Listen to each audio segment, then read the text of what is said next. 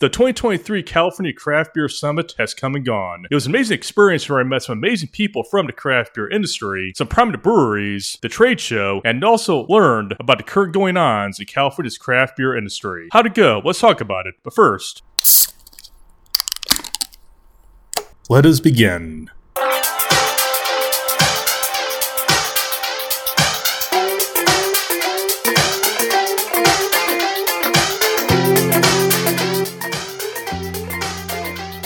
Cheers, everyone. So I just got back from this year's 2023 California Craft Beer Summit, which was held this year in Sacramento, California. I found this year's summit to be really insightful, really engaging, and also knowledgeable about the going ons and also the current state of California's craft beer industry. This was the first California Craft Beer Summit to be held since the end of COVID. So I did talk with a lot of brewers there, had amazing talks with a lot of key figures in California's craft beer industry, and there's one thing I learned from them from this year's summit. The theme was coming back together after being away for a long time, as this year's summit is really about getting back into the world in terms of craft breweries, getting back together to reunite to help benefit California's craft beer industry and also to survive the current challenges facing California's craft beer industry and also nationwide, but mostly for California's craft beer industry. As definitely right now, a lot of changes and challenges are currently facing California's craft beer industry. There are a lot of good speakers, seminars, a trade show, and also good beer samples for this year's summit, which was held at the Sacramento Convention Center in downtown Sacramento, California. I took some notes of the seminars, and I'll talk about the highlights here in a few moments. But overall, one thing I also learned from this year's summit was California's craft beer industry is strong and united, and also optimistic about the future, despite the challenges that are currently facing California's craft beer industry. The camaraderie was definitely there, and I definitely walked away feeling more optimistic about the future of the industry and also where craft beer is going, despite the changes and the challenges that are now starting to emerge. So I went to the seminar talking about Gen Z and how craft beers can market to Gen Z going forward. It was definitely a really insightful seminar in where craft brewers in attendance were there to learn about how they can market to Gen Z going forward. Now, personally, I'm a skeptic of generations because someone like me who did not get into craft beer until age 29, I definitely do think that Gen Z, or if they call Gen Z, definitely will get into craft beer probably later into their 20s, as right now they're probably just in their finding themselves phase stage of life. But overall, though, this topic was taken very seriously at the seminar. The seminar was also had a lot of people attending the seminar, as this seminar was full. This was definitely the most attended seminar I attended at the Craft Beer Summit. Before the seminar started, I talked to a staff member from a brewery in the Bay Area about what he thinks about this rise of Gen Z in the craft beer industry and the impact it's going to have. He believes in the next few years, we're going to see lighter beers, lower alcohol content beers, and probably the rise of zero alcohol craft beer breweries for craft breweries breweries to adapt to Gen Z consumers while also attracting them to craft breweries, which is also one of the main concerns of the seminar, as the seminar did say that Gen Z doesn't like to go out as much, so the craft breweries probably need to find ways to market out to them in order to convince Gen Z consumers to visit a craft brewery in the next few years. Despite the seminar's very insightful knowledge on this, I definitely do think in the later years, such as the next five years, probably even 10 years, I definitely do believe that Gen Z consumers will embrace craft beer in the next few years, despite what we heard in the seminar at the Craft Beer Summit. For the marketing standpoint, do I definitely do believe there will be some changes in that though, such as beer label design, and also how breweries can attract Gen Z consumers to come visit a brewery and also stay at the brewery while enjoying craft beer. For those two particular topics, I definitely do think those are sticking points for Gen Z consumers and the role they may play in the craft beer industry going forward. I definitely do believe that craft beer is going to stick around, obviously, but also might coexist with more seltzers, low alcohol content beers, along along with zero alcohol beers. So you probably could see new craft beers emerge to have zero alcohol or probably lower alcohol at the same time. For me, that's a takeaway from the seminar, and that is just new beverages emerging in the craft beer market to, to cater to new consumers who have different preferences, which will just coexist with craft beer. For some other information I gathered from the California Craft Beer Summit in terms of changes in California's craft beer industry, there was a report I saw from one of the seminars, and that is we could see growth in pockets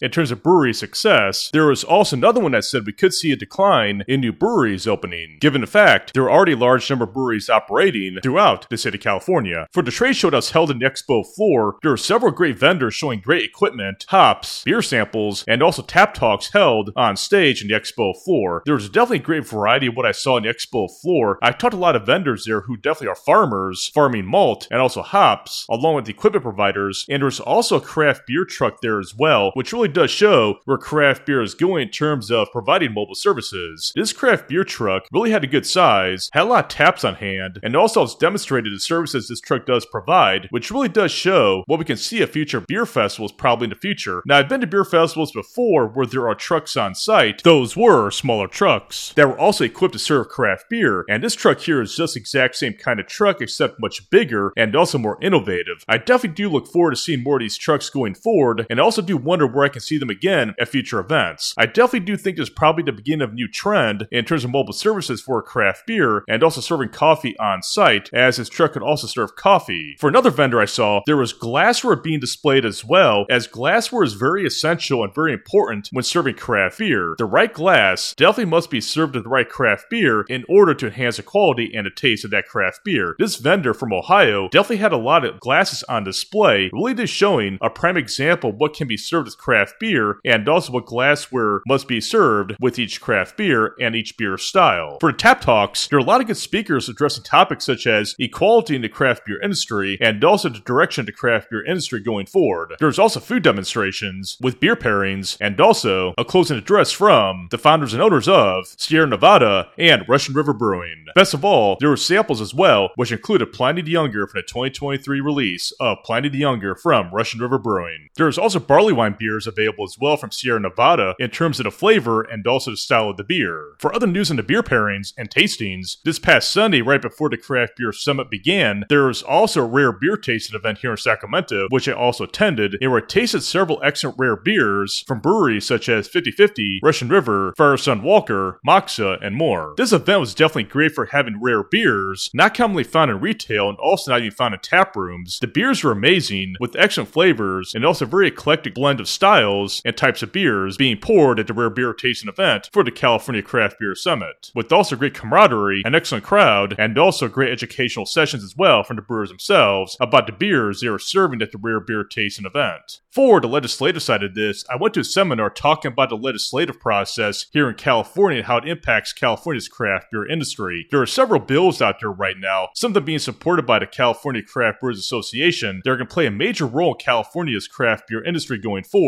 assuming if they're passed or not passed. The process for this is still underway, and there was also legislative day at the Capitol from the California Craft Brewers Association on the Monday before the official start of the summit. There were craft brewers around Capitol Hill in Sacramento, California, lobbying for bills they wanted or didn't want. We shall see what happens with these bills, and I'll keep tracking them as well to see what happens with these bills and if their passage does occur, and also how they're going to impact the California craft beer industry going forward, given the current situation right now and the challenges facing the industry here in California. But overall, one thing I did take away from the summit was the camaraderie amongst the craft brewers who attended the summit, and also had good talk with the board members during the press reception. I had good talks with Alicia from 5050 Brewing in Truckee, California, and Lori from Smog City down in Torrance, California. Both of them own prominent craft breweries in the state of California, making excellent craft beer, who are also very active in the craft beer community throughout the state of California, and they're also committed to helping the industry survive the current challenges it's facing. This definitely does tell me the craft beer industry here in California is definitely in good hands with a bright future ahead, and I can't wait to see what happens further from developments after the California Craft Beer Summit and also amazing craft beer from the breweries that were highlighted at the summit. For one more note regarding the camaraderie and also the vibe at this year's California Craft Beer Summit, it reminded me of a blend between Ted Lasso and the Avengers. It had the positive nature of Ted Lasso and also the commitment of the Avengers by seeing everyone band together for a common cause to protect and serve the California craft beer industry and to weather the challenges ahead. That there concludes my recap of the 2023 California Craft Beer Summit held this year in Sacramento, California. But the story doesn't end there though, as there will be further developments long after the California Craft Beer Summit with the legislative process and the California business climate for the craft beer industry. So please stay tuned here in Brewstilled for future updates regarding the follow-ups after the California Craft Beer Summit. For now though, that should do for me on this edition of Brewstilled. Please do tell your friends and family about this podcast, and please rate this podcast on your desired podcast directory, as feedback is always appreciated appreciated. Do stay tuned for future craft beer coverage, TV show recaps, NFL offseason coverage, more editions of Barrel Age Mysteries, and other topics of interest, along with featured guest interviews. Also, please check out this podcast on Instagram at Brewstilled Podcast on Instagram. Do enjoy some good craft beer, bourbon, whiskey. I'm your host, Brandon. Thank you for joining me, and I'll see you next time. And until then, be brewed and be distilled, folks. Cheers.